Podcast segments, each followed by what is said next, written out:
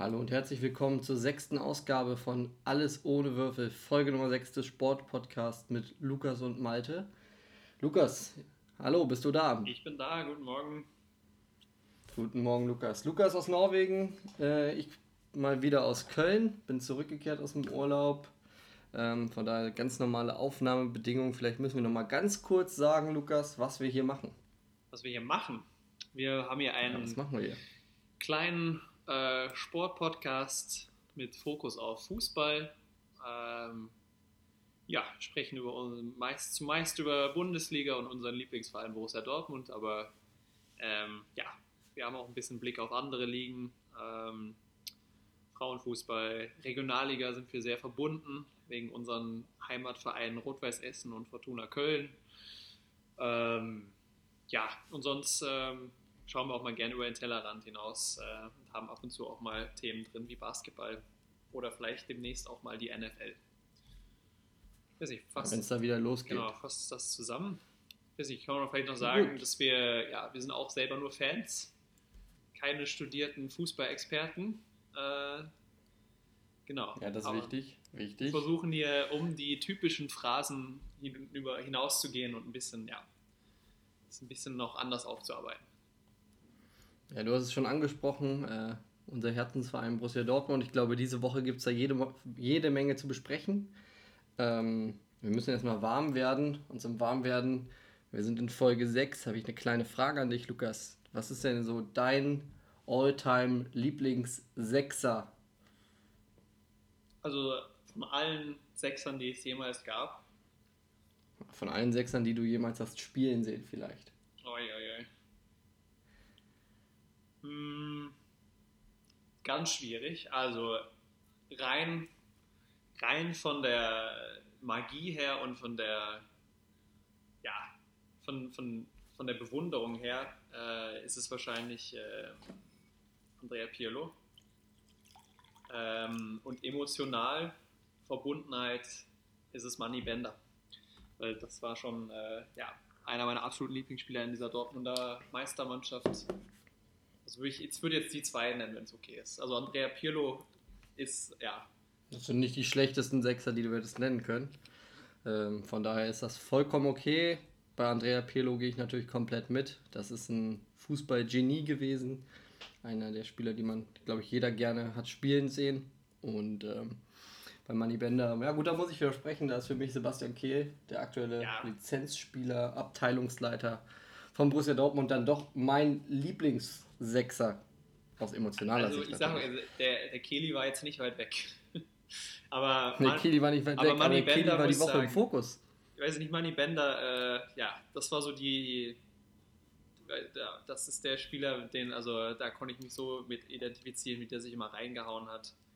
Äh, wie oft der auch, äh, ja, was abbekommen hat und dann trotzdem weitergespielt hat mit gebrochener Nase. Ich erinnere mich noch an ein Spiel gegen Neapel in der Champions League, wo er äh, das Trikot, glaube ich, zweimal oder dreimal wechseln musste, weil er so sehr aus der Nase geblutet hat. Und dann mussten die in der Pause rüber in den Fanshop rennen, um noch ein neues Trikot zu drucken, weil der alle anderen Trikots voll geblutet hat.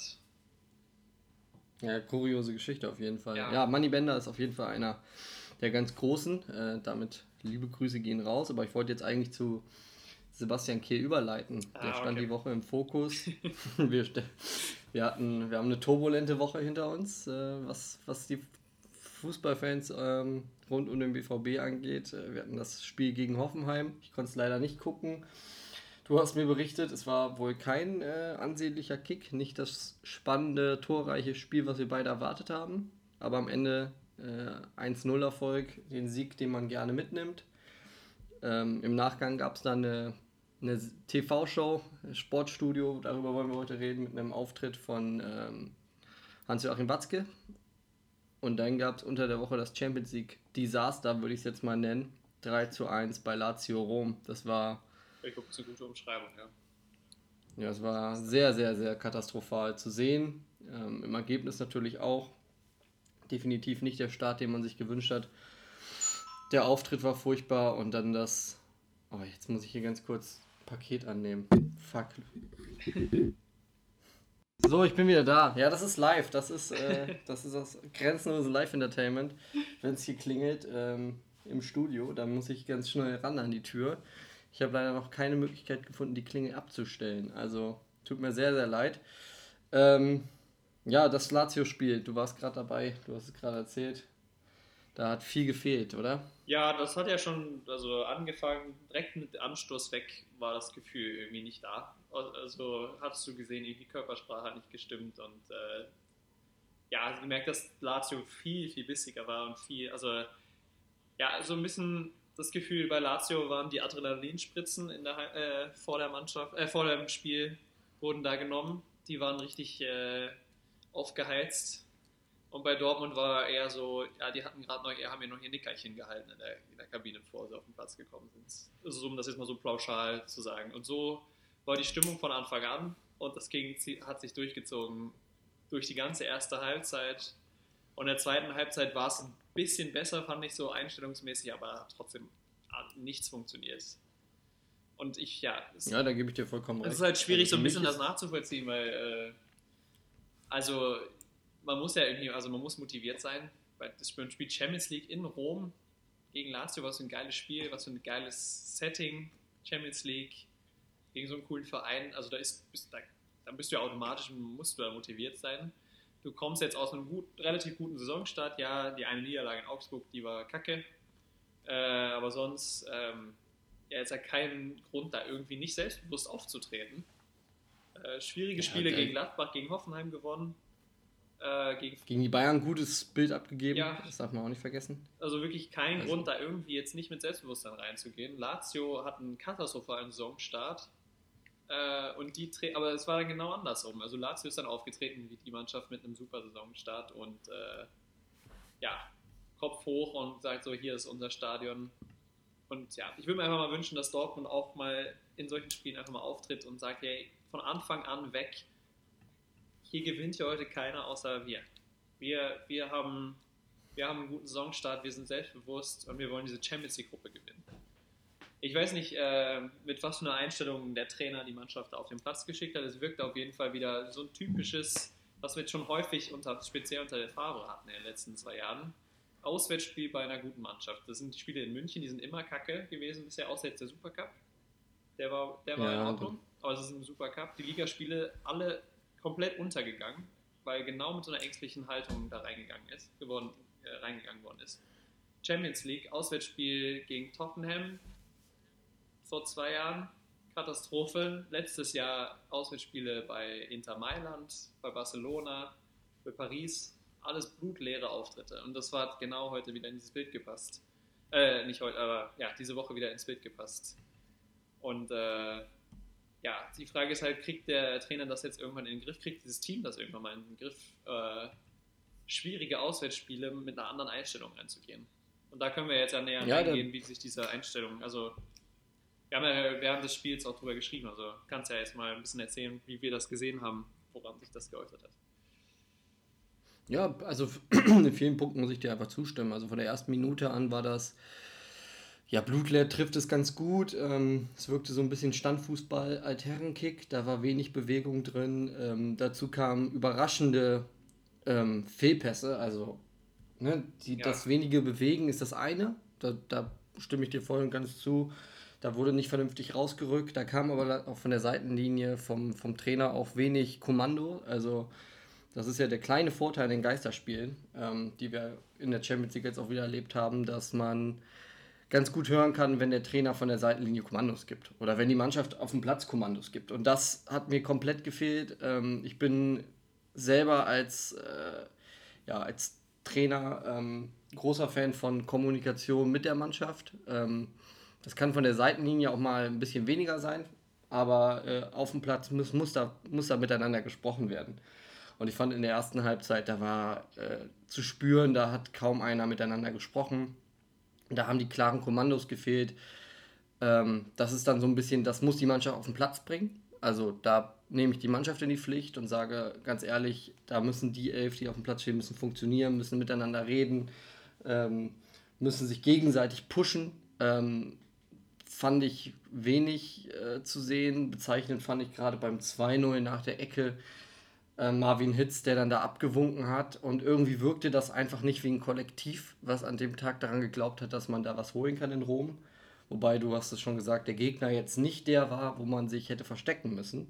Ähm, nee, vor allem nicht mit dem Saisonstart. ja, und dann äh, das vom Trainer äh, wenig kam, hat man wieder gesehen. Beim 2-0 ist äh, Favre zur Bank gegangen und hat sich eine Jacke angezogen. Ja. Jetzt ist es natürlich immer schwierig, den Vergleich mit Jürgen Klopp zu ziehen. Ne? Also das wird keinem Trainer gerecht. Jürgen hat in Dortmund sensationelles geleistet. Ist, ähm, ja, man kann es kaum besser machen oder man kann ihn kaum erreichen in dem, was er geschaffen hat in Dortmund. Aber es ist für mich schon ja, ein, ein ganz klares Zeichen vom Trainer, wenn er nach einem 2 zu 0 erstmal sich darum kümmert, dass er warm angezogen ist, statt die Mannschaft dann eben lautstark zu motivieren. Also ich glaube einfach, dass man das braucht als Mannschaft. Äh, klar muss ja jeder Spieler das auch von sich selber bringen, aber in so einer Fußballmannschaft, in so einer, du, du hast selber Fußball gespielt, du weißt es sicherlich auch, ähm, der Trainer ist irgendwie ein wichtiges Zeichen für die Spieler. Also wenn der Trainer noch von außen dran glaubt, dass ein äh, 0-3 zu drehen ist zum Beispiel, wenn der von der Seitenlinie alles gibt, dann hast du als Mannschaft auf dem Platz auch das Gefühl, okay, der da draußen, der, der lebt das vor, der glaubt an uns und dann äh, pusht dich das als Spieler auch nochmal.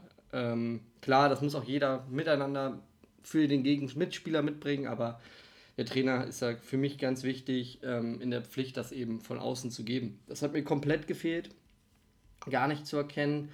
Zweite Halbzeit war dann ein bisschen besser, hast du gesagt.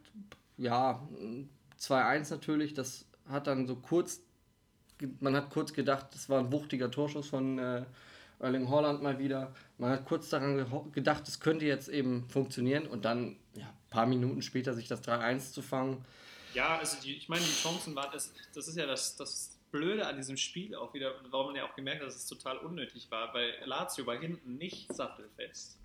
Da waren Chancen in der ersten nee. Halbzeit da, da waren Chancen in der zweiten Halbzeit da. Äh, und also ich habe in der zweiten Halbzeit schon gedacht, dass man das äh, noch sogar drehen kann, könnte. Äh, vor allem nach dem Tor, aber dann fängt man sich hinten wieder, also das dritte Gegentor war ja dann auch wieder defensiv äh, ja, nicht gut gemacht, äh, viel zu einfach. Äh, wobei man auch sagen muss, dass das ein genialer Pass von Luis Alberto auch war, der das eingeleitet hat. Aber trotzdem, ja, also bei mir war halt so ein bisschen ja. dieses, dieses, ähm, das Problem, weil du, ich meine, das ist immer so einfach zu sagen als Fan, die haben sich nicht genug bewegt, da war so wenig Bewegung drin. Aber es war einfach so deutlich jedes Mal, gerade in der ersten Halbzeit, wenn Lazio im Angriff war, ähm, hat man sich hinten reindrücken lassen und dann ist der Ball rausgeflogen in die Hälfte von Lazio, die konnten sich dann da den Ball zuspielen und Abwehr, äh, letzte Abwehrlinie, die 5 und die zwei Sechser sind dann hinten geblieben und nicht wirklich rausgerückt, während die drei vorne äh, halt rausgepresst sind und deswegen war dann ein, ein riesen Raum in diesem Halbmittelfeld, wo Lazio dann einfach mit einem Pass waren die dann in diesem Raum und konnten dann, weiß ich nicht, mit, mit der Hälfte der Mannschaft halt auf diese Abwehrkette zurennen. Und das war ja das, was gegen Bayern München so gut funktioniert hat im Supercup. Äh, dieses Rausrücken, was du machen musst. Du musst mit allem Mann sofort raus, um so wenig Platz wie möglich der gegnerischen Mannschaft zu lassen und auch um nicht in diese Belagerungs, in diesen Belagerungszustand zu, zu kommen. Und das, ich, ich ja, verstehe nicht, ich verstehe nicht, wieso, also das, und das ist eine Sache, die kannst du auch mit dem Ingame-Coaching dann, Coaching dann lösen. Also wenn Fahrer oder die Mannschaft sich vorher gesagt hat, okay, wir gehen es hier ein bisschen ruhiger an, wir, wir, sichern mehr ab und spielen hier nur auf Konter erstmal, was ich schon, auch das will ich schon nicht verstehen. Aber wenn das die Taktik war, dann kann man das eigentlich mit einem Schlag ändern, indem man dann, da muss dann der, äh, muss dann Hummels von hinten, der Torwart und halt Lucien Favre von der Seite, die müssen dann die Kommandos geben und jetzt die, die Jungs anschreien, rausrücken. Das ist eine Sache, die kann man kurz, ja, das, aber das ist überhaupt nicht passiert in der ersten Halbzeit. Das war jedes Mal das gleiche Muster. Äh, und einfach diese Schockstarre mehr oder weniger völlig, also ich kann es mir immer noch nicht wirklich erklären, wo das herkommt, äh, dass dann diese Schockstarre da entstanden ist. Ähm, ja, ähm, da kann sich, glaube ich, keiner erklären. Also das muss normalerweise, und das hast du ja auch angesprochen, bei so einem Spiel selbstverständlich sein, dass du da ja, motiviert bis in die Haarspitzen bist, dass du da, äh, dass du da Vollgas geben willst. Ich meine, Champions League, wenn die Hymne kommt, äh, da hat man ja Gänsehaut vor dem Fernseher ähm, und hat das Gefühl, man möchte jetzt am liebsten da mit auf dem Platz rumrennen. so, zumindest geht es mir dann meistens so. Ja. Ähm, den Spielern müsste es ja eigentlich ähnlich gehen, aber dann, ja, immer wieder dasselbe Muster, immer wieder dasselbe Bild gegen solche Gegner, Angsthasenfußball, wenig Bewegung. Und dazu kommen dann eben noch so Dinge, dass man einfach, ja, das kann der Sprachbarriere geschuldet sein, ähm, aber dass einfach ganz viele Dinge dann eben nicht klar angesprochen werden. Man kriegt keine klaren Aussagen von Lucien Favre.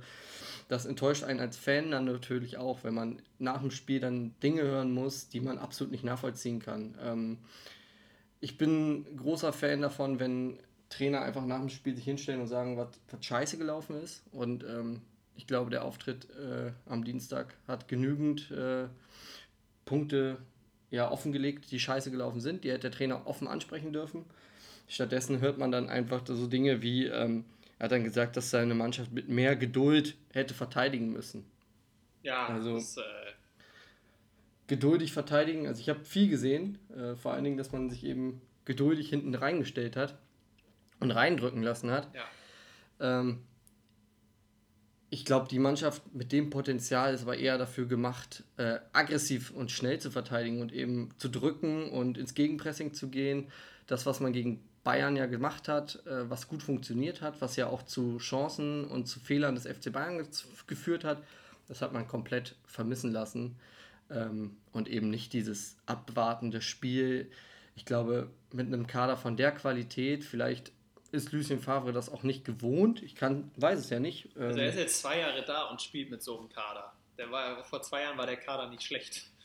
Achso. Nee, nee, aber ich meine ja. aus, seiner, aus seiner Historie. Ne? Also wenn man sich die Mannschaften anguckt, mit denen er davor gearbeitet hat, die waren alle nicht auf dem Niveau von dem Kader, den Dortmund einfach hat, muss man offen so sagen. Ähm, und du musst dann einfach dein Spiel anpassen. Also wir haben unter keinem Trainer vorher so einen abwartenden äh, Fußball gespielt, selbst unter Peter Bosch. Ja, oder gerade unter Bosch Peter Bosch. Genau das andere. Andersherum. Da war, Ein bisschen zu viel. Da hat die, hat die Balance überhaupt nicht gestimmt, was, was das Verteidigen nach hinten anging. Das stimmt, aber da war, hast du gemerkt, der hat das Potenzial in der Gegenpressing der Mannschaft erkannt. Oder im Pressing der Mannschaft. So ein bisschen mehr Balance, ein bisschen mehr Mut hätte uns sehr, sehr gut getan. Ähm, und dazu kommt dann einfach noch, dass man abgesehen von der Spielweise, dass sich dann einfach ganz viele Fragen wieder aufgeworfen haben. Ähm, du hast es die Woche gesagt. Du hast es gesagt und das ist ungewöhnlich für dich, Lukas. Da muss ich mal äh, ja, lobende Worte an dich richten. ähm, so offen in deiner K Trainerkritik. Du bist da ja meistens eher zurückhaltend und hast den Herrn Favre häufiger mal in Schutz genommen. Aber du hast auch gesagt, dass sein Kredit inzwischen verspielt ist. Also, ja, ja, vor allem, also mich stören halt mehr diese, diese, diese Auswärtsspiele, diese Top-Auswärtsspiele bei anderen guten Mannschaften. Weil das, also ich kann das nicht mehr sehen, diesen Angsthasen-Fußball. Ich krieg also wirklich, das war das Geilste in den Jahren, wo wir Meister geworden sind und so, dass wir gespielt haben, egal gegen wen.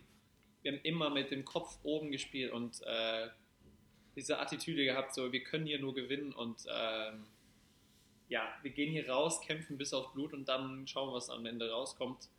Und jetzt spielen wir immer diesen Angsthasen-Fußball, vor allem wenn wir auswärts spielen.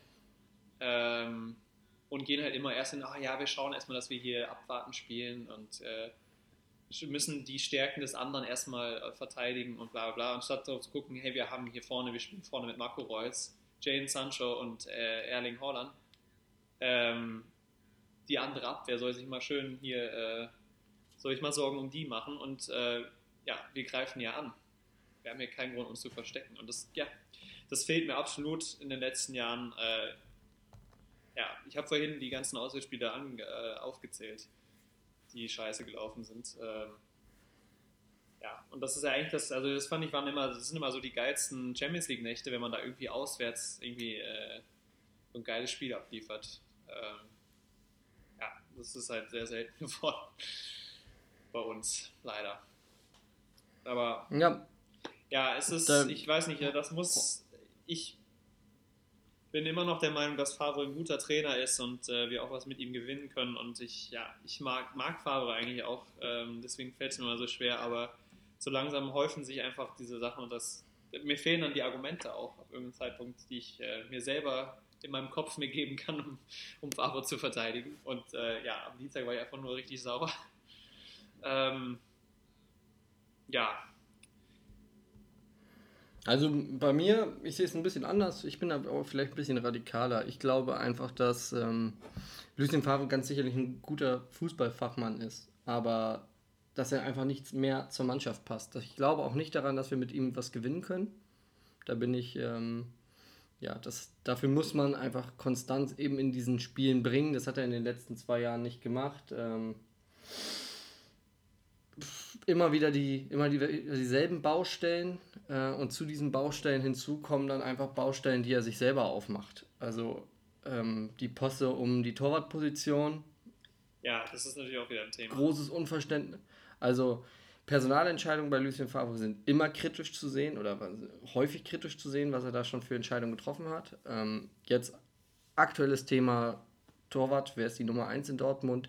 Für mich ist es immer noch ganz klar Roman Bürki. Ähm, ich wüsste auch nicht, warum nicht. Also die Leistung, die er in dieser Saison auch bisher gebracht hat, fand ich, fand ich stark, auch wenn Marvin Hitz natürlich ein guter Ersatztorwart für ihn ist. Aber du musst, wenn du eine klare Nummer 1 am Anfang der Saison, kannst du nicht nach fünf Wochen unbegründet plötzlich äh, die Nummer 2 ins Tor stellen.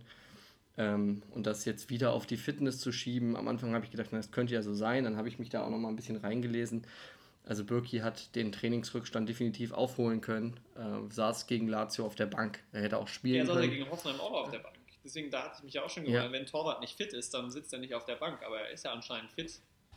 Äh, und also, wenn Torwart fit ist, dann sitzt er nicht, also und Nummer 1 ist, dann sitzt er nicht auf der Bank und dann dazu diese Aussagen äh, vor dem Spiel, die wieder halt so extrem vage sind. Natürlich sind die Reporter interessiert daran. Du kannst nicht deinen äh, Torwart Nummer 1 auf die Bank setzen und nicht erwarten, dass da Fragen zukommen.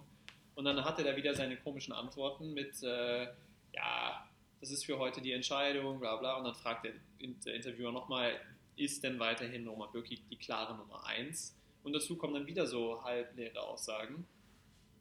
Ja, da, dadurch machst du es nicht besser. Dadurch werden die Spekulationen nicht, gehen nicht weg und da machst du auch nicht das Thema mit zu. Deswegen, äh, ja. das sind so Baustellen, die, die stellst du, also ja, wie du sagst, das, die sind einfach so sehr hausgemachte Kontroversen, die da entstehen.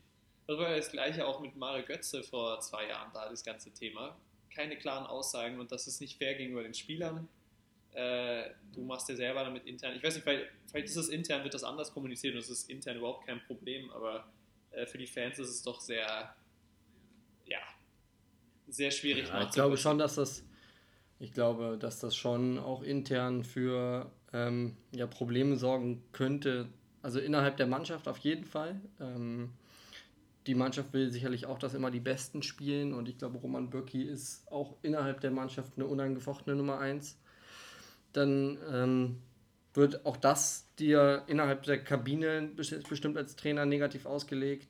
Ich kann mir auch nicht vorstellen, dass äh, ein Sportdirektor, der vor nicht allzu langer Zeit den Vertrag mit Roman Bürki ja. verlängert hat, ähm, und ihn als klare Nummer 1 damit quasi auch äh, gefestigt hat, sich dann darüber freut, dass sein äh, sehr teurer Torhüter plötzlich nur auf der Bank sitzt.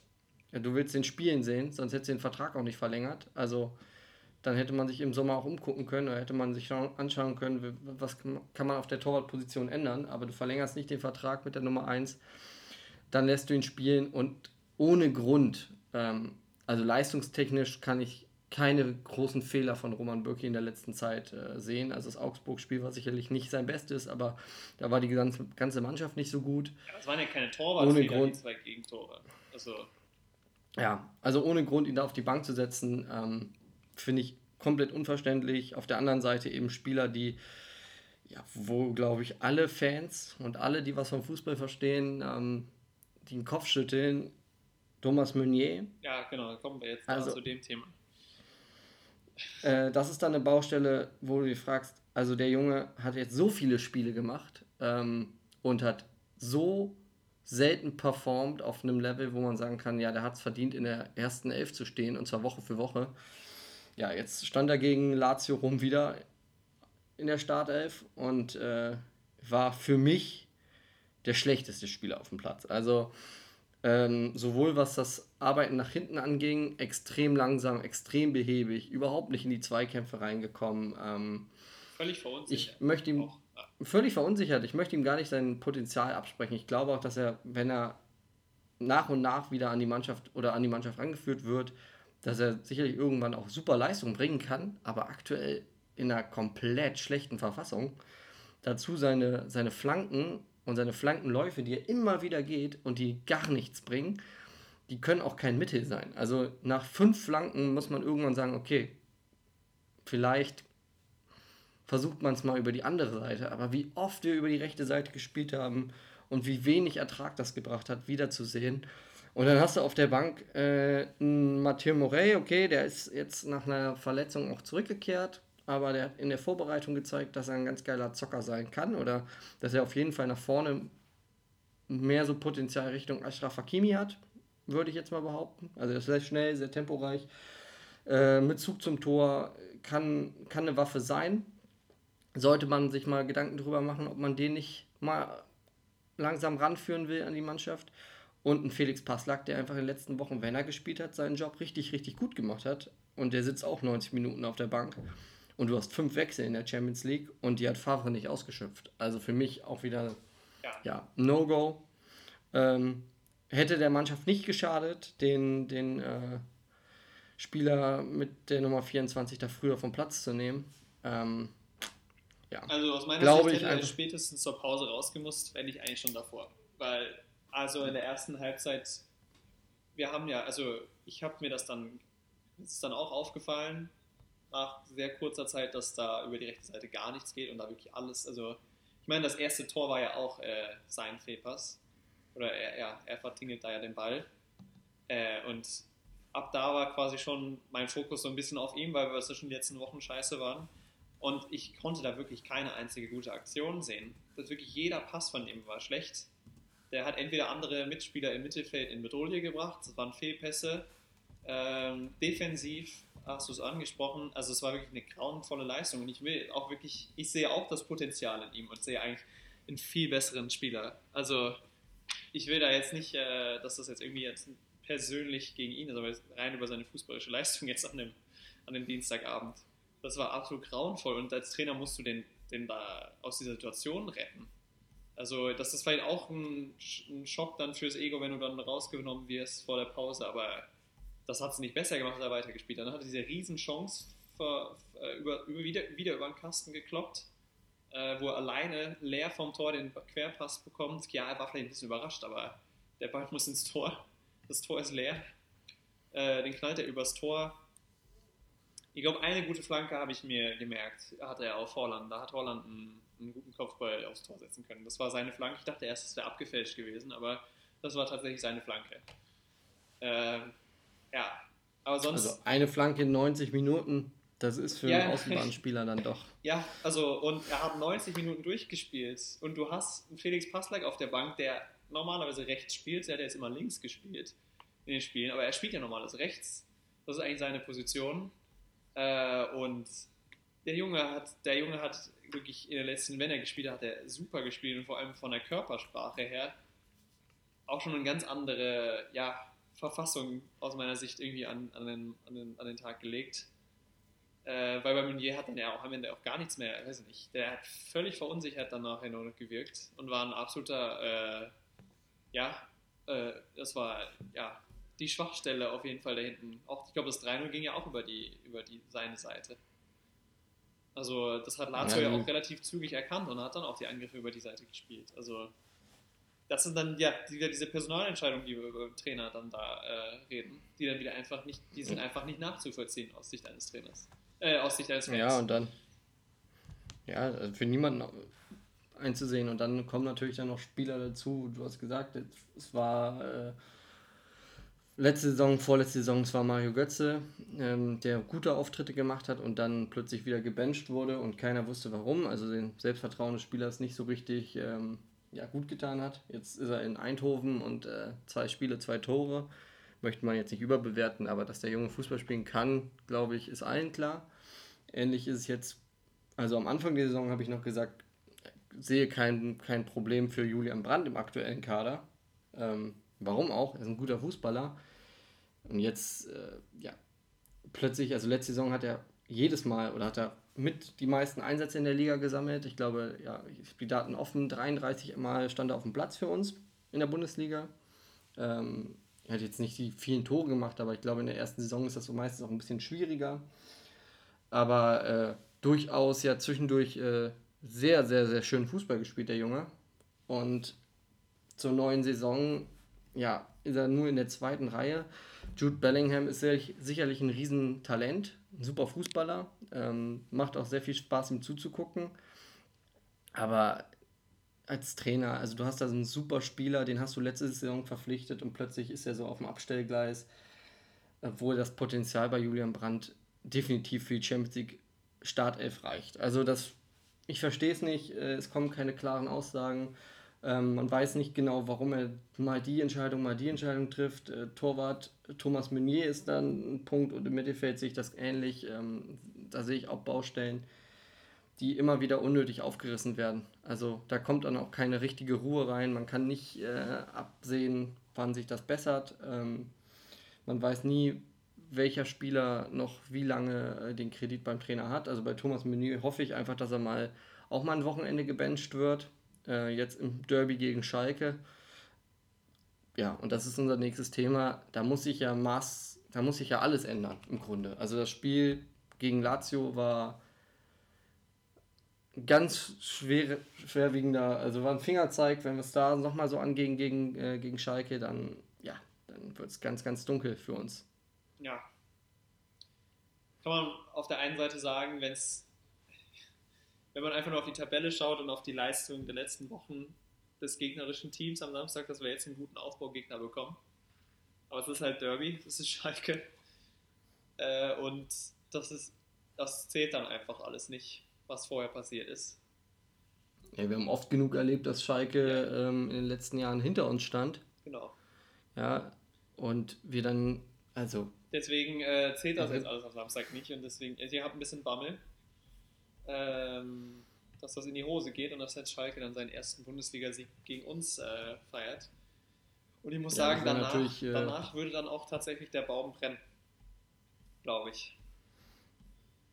Also, ich nehme jetzt mal das Spiel, wenn, wenn wir gegen Schalke ähnlich spielen wie gegen Lazio Rom, wenn sich nicht alles ändert ähm, und wir würden tatsächlich gegen Schalke verlieren oder auch nur unentschieden spielen. Also ein Unentschieden gegen Schalke wäre schon absolut enttäuschend.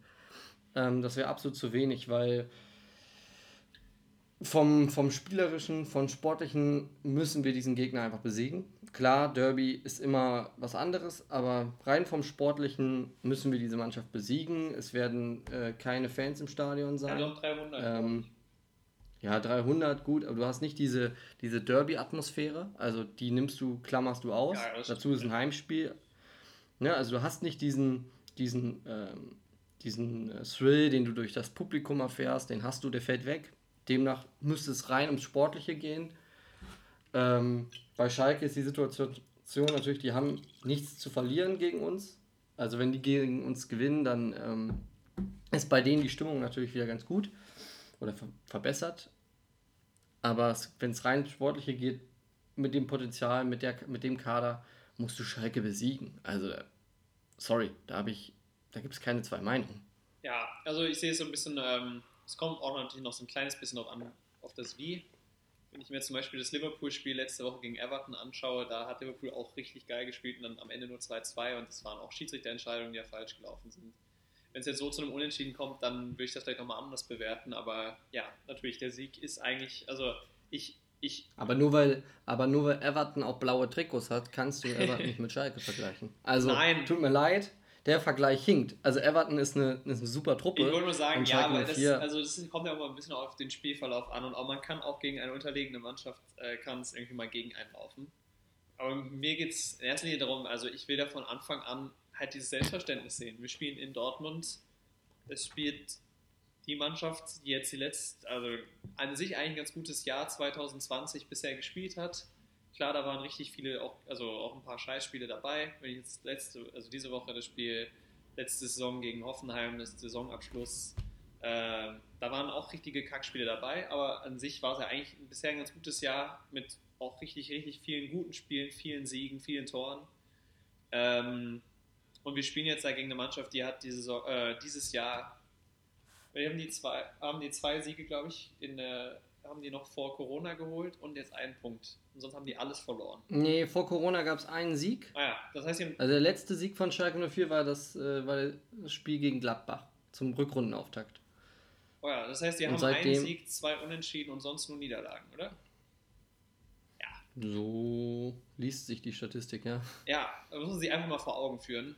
Äh, und dieses Team muss man jetzt besiegen und äh, ja, da gibt's, ja, die müssen vom Platz gefegt werden, mehr oder weniger. Und es geht, also da muss also, wirklich auch die Körpersprache ran, da muss reingeklotzt werden in das Spiel und äh, ja, das hört sich jetzt so, äh, ja, das ist jetzt hier wieder äh, Geld ins Phrasenschwein, aber da muss, ja, da muss richtig reingeklotzt werden im Spiel, richtig. Ja, die 5 Euro, die 5 Euro werfe ich gerne ins Phrasenschwein, da muss man alles reinhauen.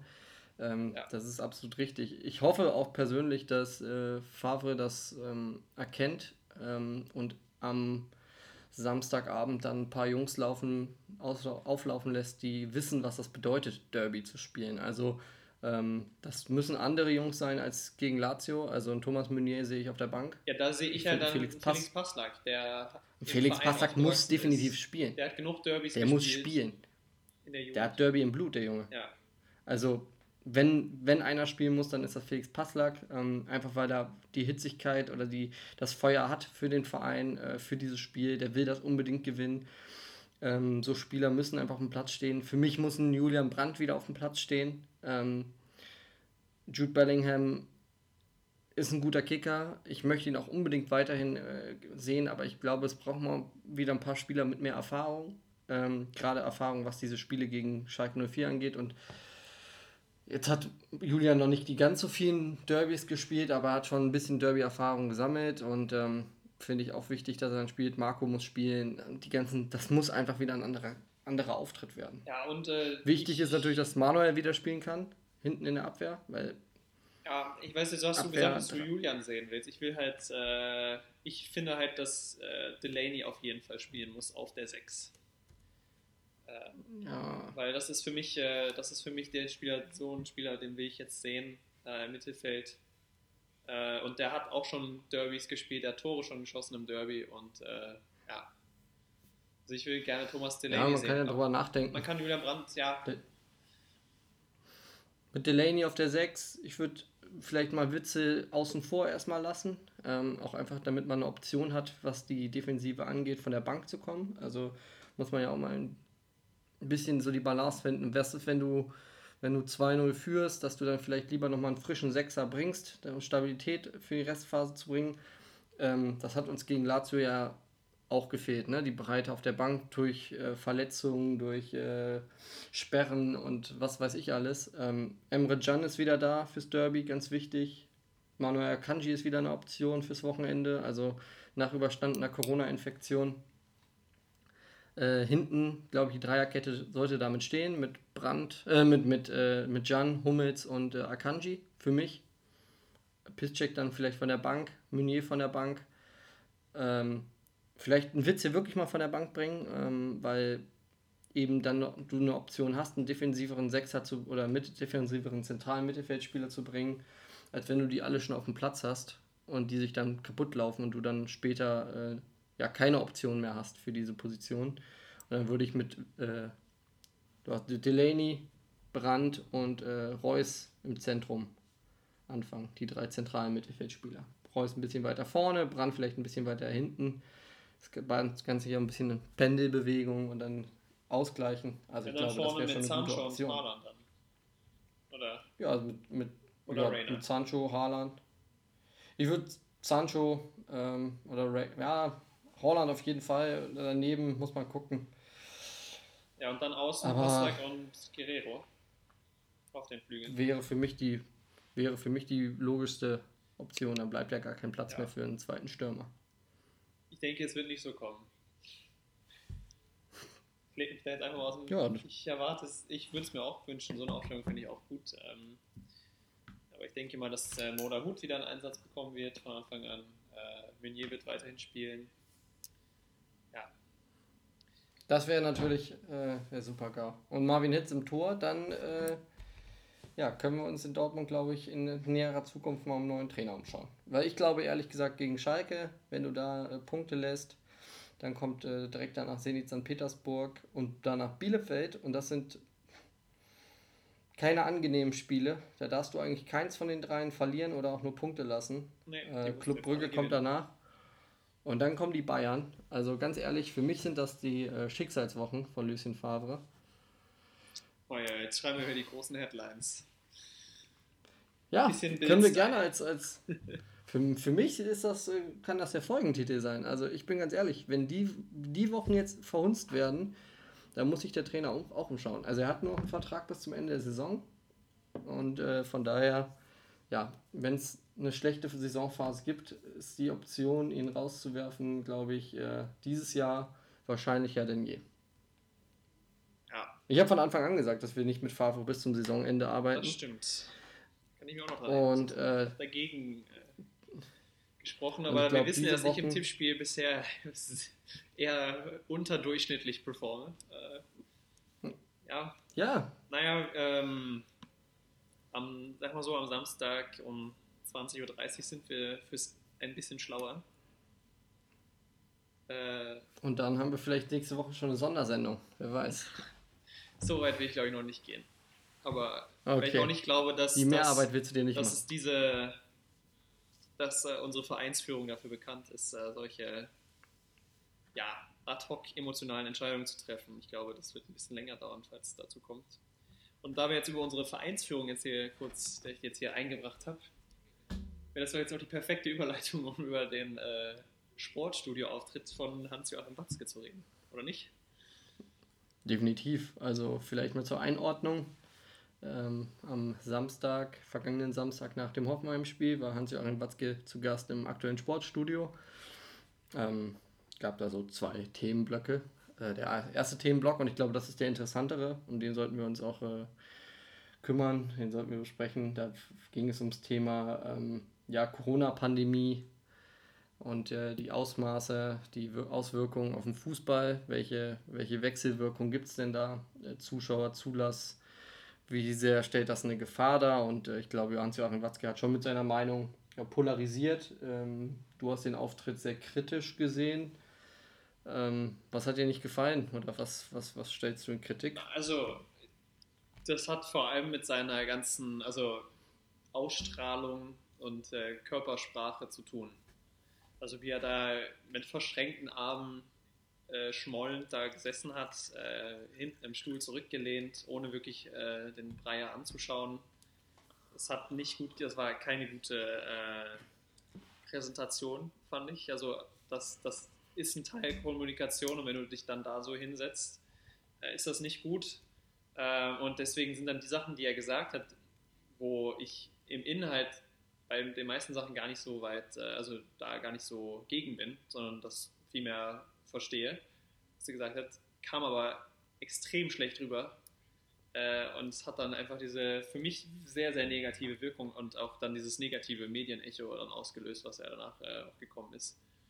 Ähm, ja, ich fand, das war einfach kein guter Auftritt und, das, ähm, und er trägt nun mal jetzt momentan nicht nur die Verantwortung für Dortmund, sondern wenn er dann da über Corona und Fußball redet, ist er auch ein Repräsentant der Bundesliga und des Fußballs. Äh, und ja, das äh, ist dann halt ja, für alle einfach nicht so tolle, wenn er sich dann da so hinsetzt. Äh, und Sportstudio ja, ist, jetzt, das, ist jetzt, das ist jetzt keine Pflichtveranstaltung. Also er wurde jetzt nicht gezwungen, dahin zu gehen, äh, sondern ja, das stimmt definitiv. er hat sich selber dazu entschieden, da hinzusetzen. Und dann muss man da ein bisschen anders auftreten. Und auch wenn man mit Jochen Breyer sprechen muss, was jetzt nicht unbedingt das Schönste ist, bestimmt äh, ein Interview mit Jochen Breyer zu haben, aber da muss man trotzdem irgendwie sich ein bisschen anders präsentieren, finde ich persönlich. Ähm, ja, das war das, was mich eigentlich am meisten gestört hat. Ähm, ja, weil das dann so diese Aussagen, wenn dann diese Aussage kommt mit dem, ja, Solidarität kann nicht am Anfang stehen, sondern am Schluss, völlig aus dem Kontext gerissen, hört sich das natürlich katastrophal an, so eine Aussage. Äh, und auch wenn man dann hört, wie er es gesagt hat, dann also nur diesen Videoausschnitt, diesen Knipsel sieht, dann, dann denkst du, wow, was für ein arroganter Sack, dass er sowas sagt. Und wie er es sagt. Ja, Aber im Kontext kann ich diesen, diesen Hintergrund eigentlich verstehen. Also aus der Sicht, dass jetzt nicht das, also ja, können wir ja das Thema jetzt einfach anfangen. Also ähm, da ging es ja darum, um diese ganze Diskussion, ob nicht die Top-Clubs äh, mehr Geld teilen sollten mit den kleineren Teams. Und jetzt da dann quasi den Teams, die jetzt kurz vor Insolvenz vielleicht stehen könnten, demnächst oder so, direkt zur Hilfe springen müssen. Und da war ja quasi aus der Sicht von Dortmund jetzt, hat er ja schon auch im März gesagt, so dass es ja jetzt nicht sein kann, dass jetzt quasi die, die äh, in den letzten zehn Jahren einen richtig guten Job gemacht haben und finanziell super dastehen, ähm, jetzt äh, quasi dafür bestraft werden und äh, weil sie gut gearbeitet haben und jetzt den Teams, die nicht so gut finanziell gearbeitet haben, jetzt direkt zur Hilfe springen müssen. Und das kann ich aus der Sicht von Dortmund verstehen, diese Aussagen und auch diesen Standpunkt. Ähm, ja, aber es wirkt halt dann einfach sehr, sehr arrogant und nicht gut. Ja, das, also muss man vielleicht mal ganz kurz zur Einordnung sagen, das, was du jetzt gesagt hast, ähm, da ging es um das Thema Geldverteilung, ähm, was, wo, es mir darum ging oder was meine, äh, für mich die interessanteste Aussagen eigentlich betrifft, war das Thema äh, Zuschauerzulass in Stadien. Also da war seine Meinung ganz klar, dass das Hygienekonzept des, des, des DFL, der Liga, der Bundesligisten sehr, sehr gut ist. Ich glaube, eins der ja, weltweit anerkannten besten Konzepte, was, was, was Corona-Schutzmaßnahmen angeht, äh, rund um diese Events, der Sport. Und ähm, dass er gesagt hat, dass diese Spiele, die eben jetzt vor gar keinen Zuschauern stattfinden oder eben, äh, also Geisterspiele oder eben wenig Zuschauer, jetzt das Derby, da war eine ähm, ja, in den Medien sehr breit ausgetretene Aussage, ja, dass dieses Derby kostet Borussia Dortmund eine Million Euro, weil es eben ohne Zuschauer stattfindet. Ich glaube, die Zahlen äh, stimmen so ungefähr, wenn man sich mal durchrechnet, was das bedeutet, wenn 80.000 Leute ins Stadion gehen, ähm, Bratwurst essen, Bier trinken, äh, vielleicht im Merchandising äh, investieren, einen Schal kaufen, etc. Also die Zahl, eine Million, die Summe, glaube ich, ist logisch, lässt sich logisch ausrechnen. Ähm,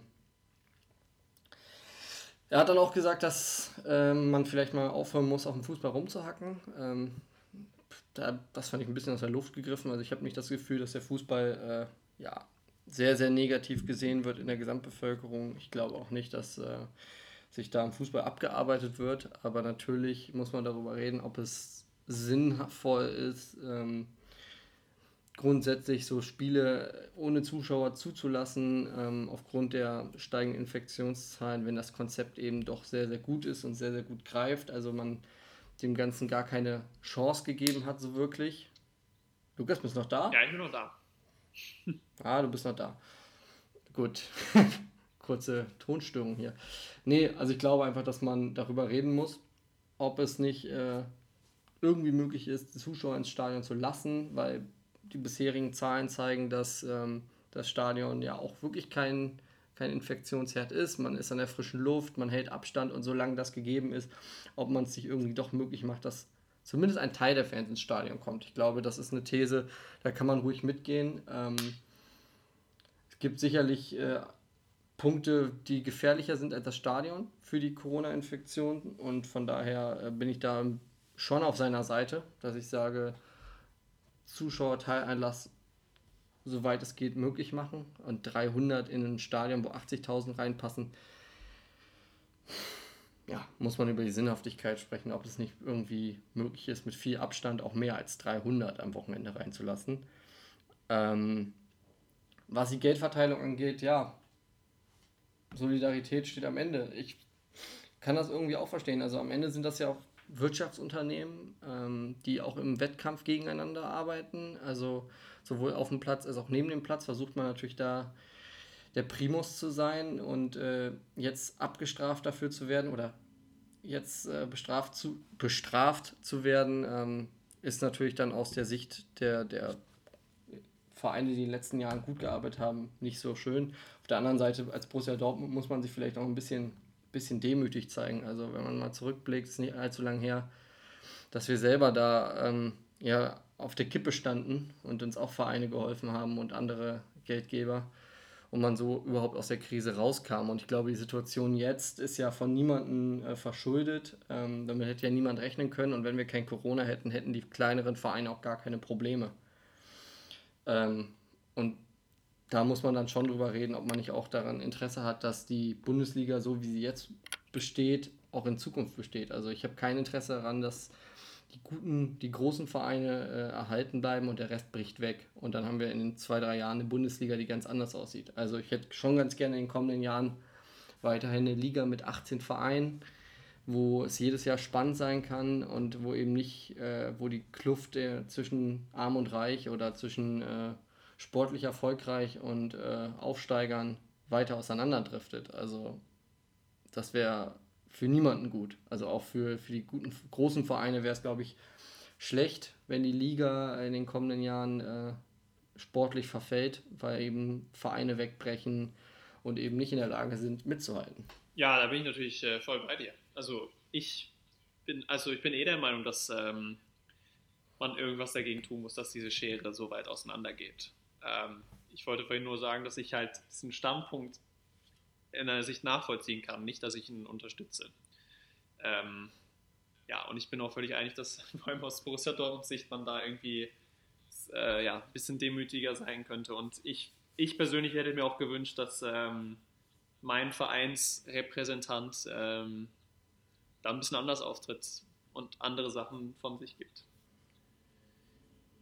In so einem Interview. Ja, muss man aber ähm, muss man, muss man am Ende dann auch vielleicht ein bisschen zu, in, äh, in Betracht ziehen, also was, wer Hans-Joachim Watzke ist, was er für ein Typ ist. Er ist ja auch Unternehmer. Ähm, ich möchte da jetzt gar nicht parteipolitisch äh, irgendwie also, ja, Farben bekennen auf irgendeiner Seite, aber wer sich mit der Person auseinandersetzt, ähm, und ich glaube, das muss man immer berücksichtigen, der weiß dann, dass Hans-Joachim Watzke eben kein, kein linker SPD oder äh, grünen Politiker oder Background hat, sondern da kommt aus einer anderen äh, politischen Richtung. Gut, ähm, auch am Ende des äh, Interviews deutlich. ja, nein, aber das ist ja, ich finde, da, da muss man einfach sagen, das ist, das ist ja alles äh, im Rahmen, das ist ja alles erlaubt. Also das ist ja seine Meinung. Ja, ja. Ähm, das ist halt, das ist bekannt. Äh, klar hätte man sich gewünscht, dass da, oder du und ich, wir hätten uns gewünscht, dass da ein deutlich linkeres äh, Bild vielleicht auch mal ähm, wirtschaftlich geäußert, also was, was, was das angeht und Solidarität und alles.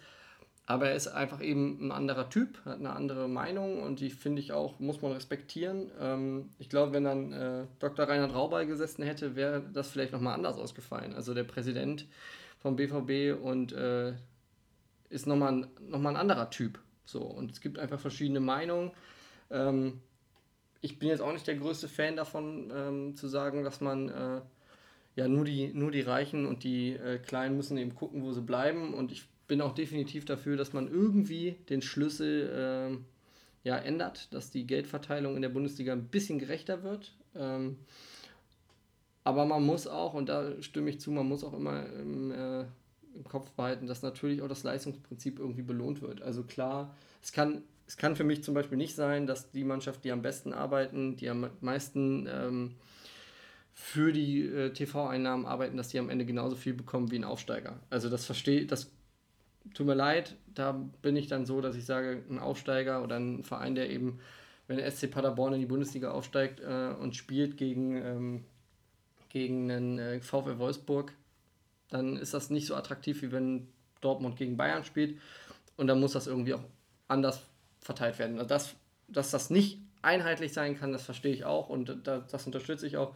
Aber grundsätzlich muss man darüber nachdenken, dass das natürlich wieder nachhaltiger wird. Ähm, Corona-Pandemie kam jetzt überraschend, aber man muss grundsätzlich darüber nachdenken, ob es nicht Möglichkeiten gibt, ähm, ja, mit dem ganzen Geld, was da im Umlauf ist, einen nachhaltigeren äh, Geldkreislauf zu schaffen oder an Reserven zu schaffen, die dann im Fall von solchen Fällen äh, ja, eben dann ausgeteilt werden. Dass niemand am Ende äh, Insolvenz anmelden muss und dass die Vereine eben nicht zu Bruch gehen. Und ich meine, ich bin hier in Köln, äh, bei Fortuna Köln sehe ich das ja auch. Also Bundesliga ist ja, glaube ich, nochmal privilegiert und die Bundesligisten an sich, da muss ich mir, glaube ich, nicht so viel Sorgen machen wie in den unteren Ligen.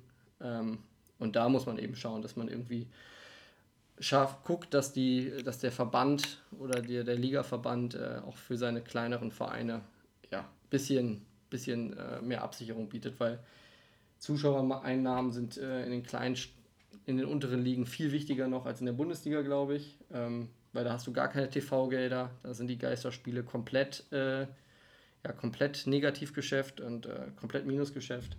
Ja, da muss man einfach überlegen, wie kann man das, wie kann man das nachhaltiger gestalten. Ähm, und das gilt es einfach in der Zukunft zu lösen. Aber das kann man auch nicht von heute auf morgen beschließen und da wird sich auch von heute auf morgen keine Lösung finden lassen. Ja. Also was, was halten wir fest von diesem Auftritt? An sich, ja, war, war ja, also, auf jeden Fall schon ein spannender Gast, würde ich mal sagen. Hat zu Gesprächen angeregt, zu Gesprächen und äh, Diskussionen. Yes.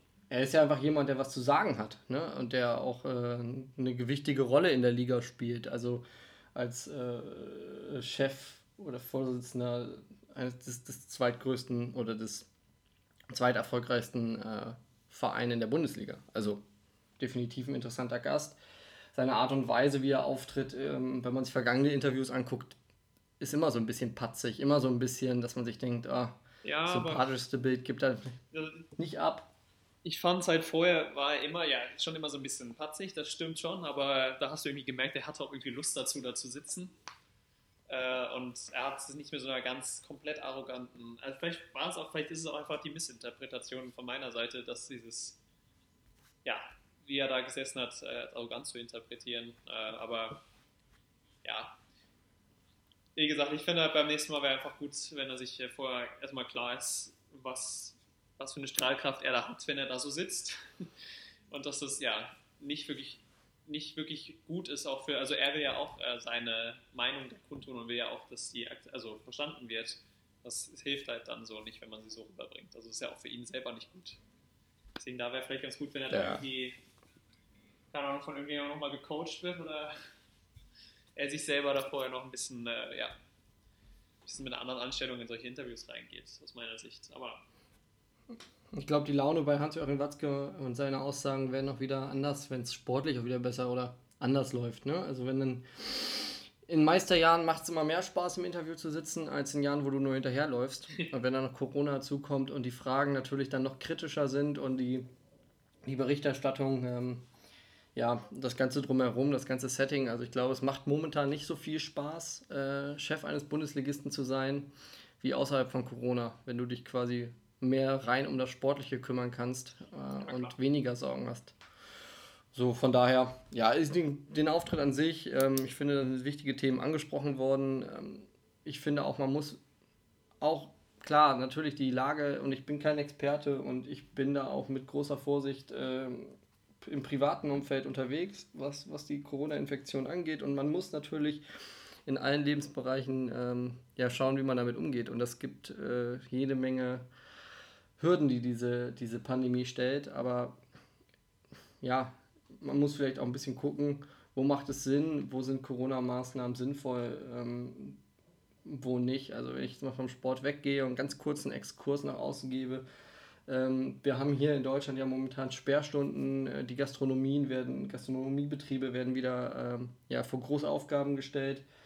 Da hängen Existenzen dran, äh, das ist äh, im Fußball ähnlich man, da geht es ja nicht nur um die, die auf dem Platz stehen, sondern eben auch das Ganze drumherum.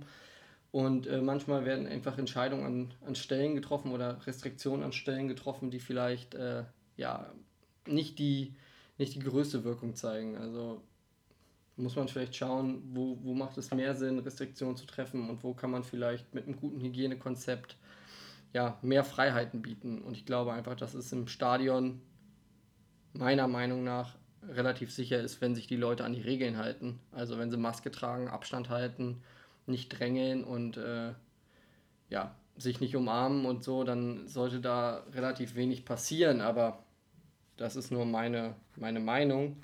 Ähm, ich glaube, damit fährt man eigentlich ganz gut und dann kann man auch ein paar Leute ins Stadion lassen. Aber das habe ich schon vor Wochen gesagt und daran halte ich auch fest. Ähm, ich halte das Stadion nicht für den gefährlichsten Ort wo Menschen zusammenkommen. Ja. Zumindest, wenn die Regeln eingehalten werden. So.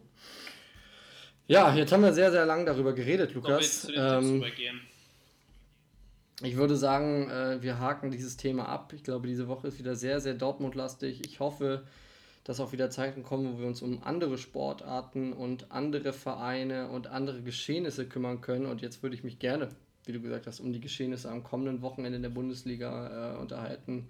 Zumindest kurz und knapp. Wir haben ja wieder viele Spiele. Heute Abend äh, spielt der FC in Stuttgart und eröffnet den sechsten Spieltag, äh, den fünften Spieltag, sechste Ausgabe, fünfter Spieltag, so rum ist es.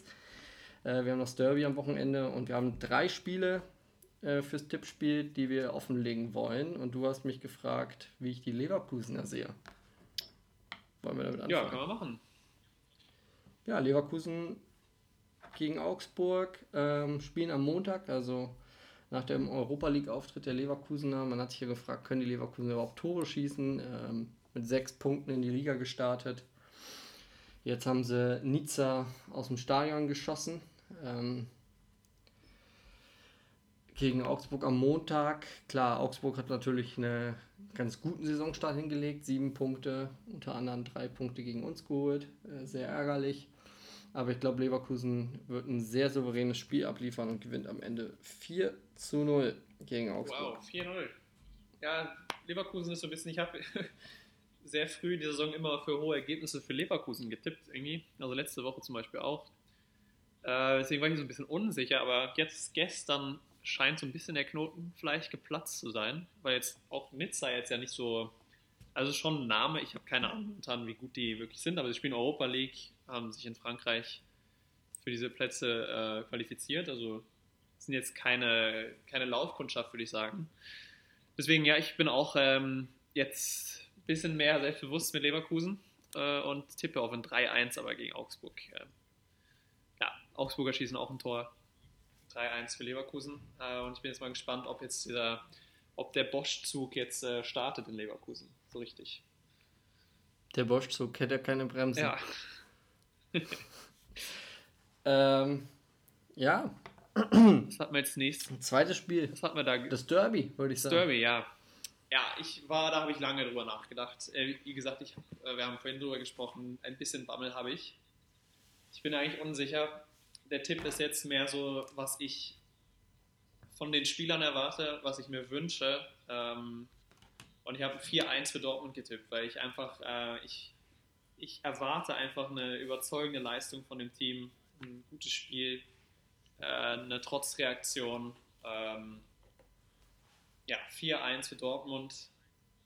Und ich habe zwar so ein bisschen Zweifel, ein bisschen Bammel, aber das ist das, was ich erwarte und was ich äh, ja, mir wünsche.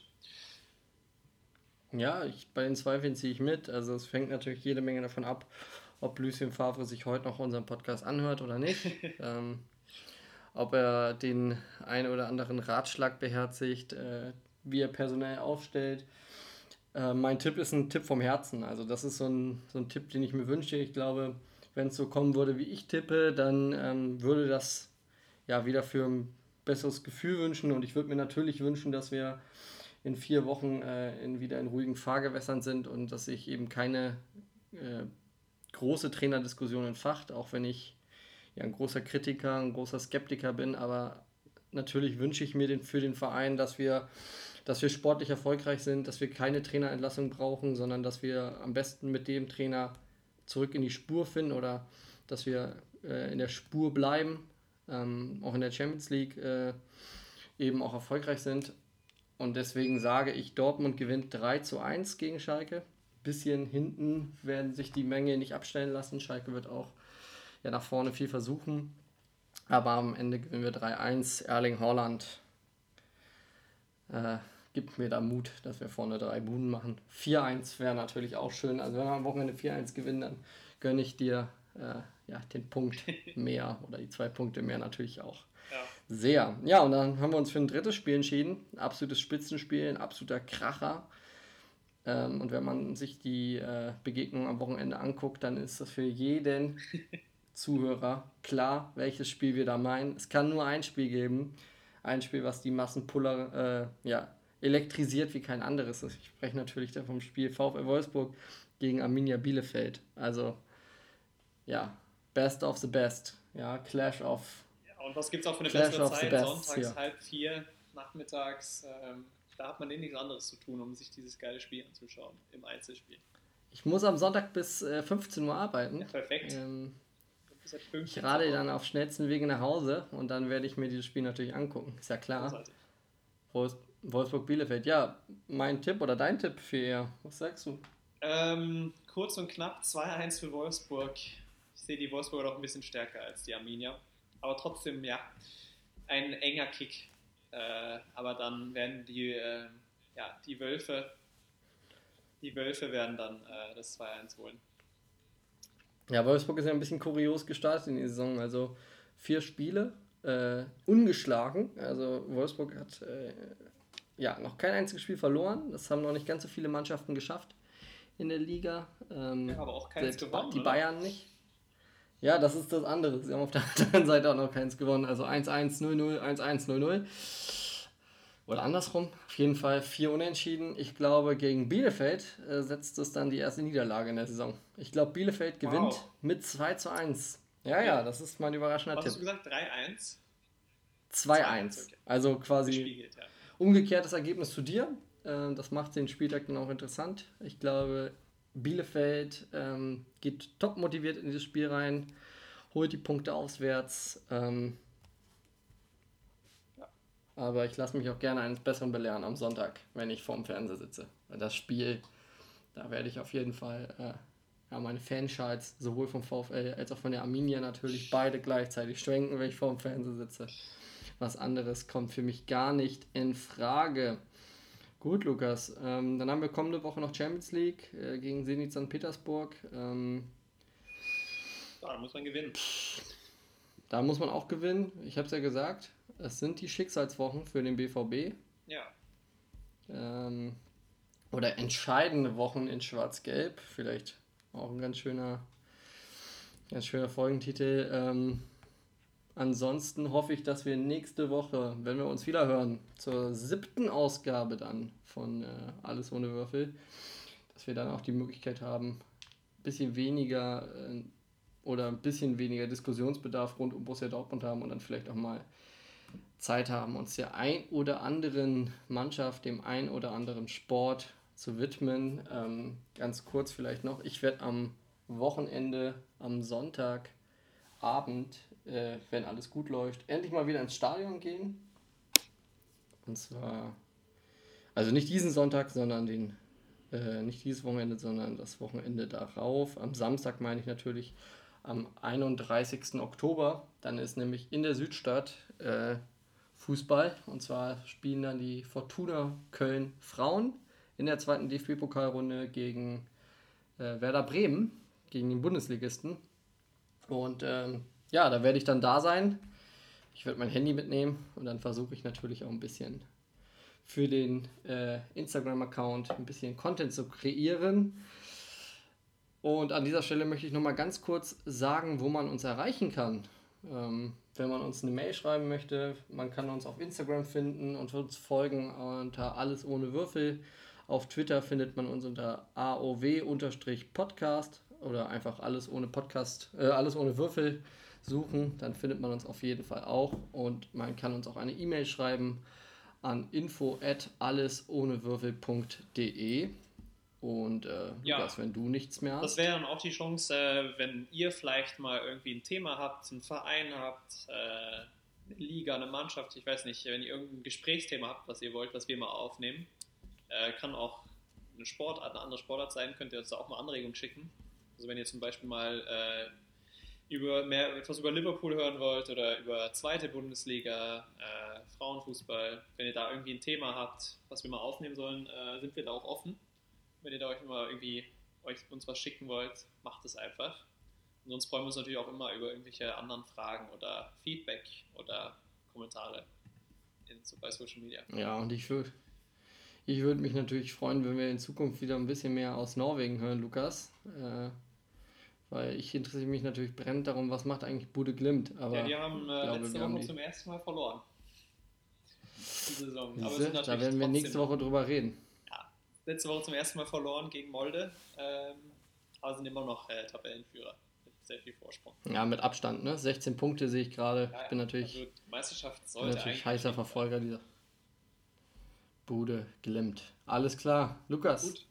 Das war schön mit dir. Das war wieder alles ohne Würfel und wir hören uns dann nächste Woche und dann hoffentlich äh, ja als frisch gebackene Derby-Sieger. Das wäre schön. Alles klar. Gut. Und mit diesen Worten sage ich einfach Ciao, tschüss und bis nächste Woche. Ciao.